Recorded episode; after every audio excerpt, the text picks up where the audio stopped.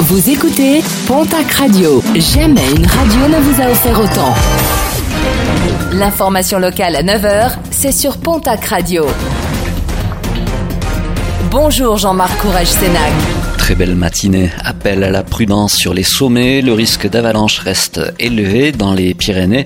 Le manteau neigeux est instable en raison du fort enneigement de ces dernières semaines, mais aussi de la pluie et du vent de ces derniers jours. Les secours mettent en garde les skieurs ou randonneurs peu habitués aux dangers de la montagne. Avant de s'élancer, il est fortement recommandé de se renseigner sur la météo à venir et de prévenir ses proches du parcours envisagé. Une manifestation pour s'opposer au mouvement mouvement identitaire. Suite à l'action menée par Génération Identitaire, plusieurs partis de gauche et syndicats appellent à participer à une marche ce samedi à 11h du côté du col du Portillon. La veille, des points et horaires de covoiturage seront proposés à Haro, place de la mairie, mais également aux sorties de l'A64 à Tarbes-Est, à Cap-Verne, mais aussi à Lannemezan. À Pau et dans plusieurs communes des Pyrénées-Atlantiques, la prolongation de l'obligation du port du masque en centre-ville, décision de la préfecture, une décision maintenue à minima jusqu'au 23 février prochain. Plusieurs communes de la côte basque sont également concernées par cette mesure.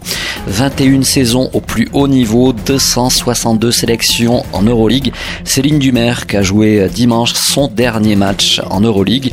L'occasion pour la Tarbèze de Basketland d'offrir son dernier maillot d'Euroleague au supporter le plus méritant ou à la supportrice la plus pugnace. Pour remporter ce maillot, vous pouvez suivre le compte YouTube de Basketland, partager la vidéo disponible sur la page Facebook du club ou alors identifier deux amis dans un commentaire sous la vidéo.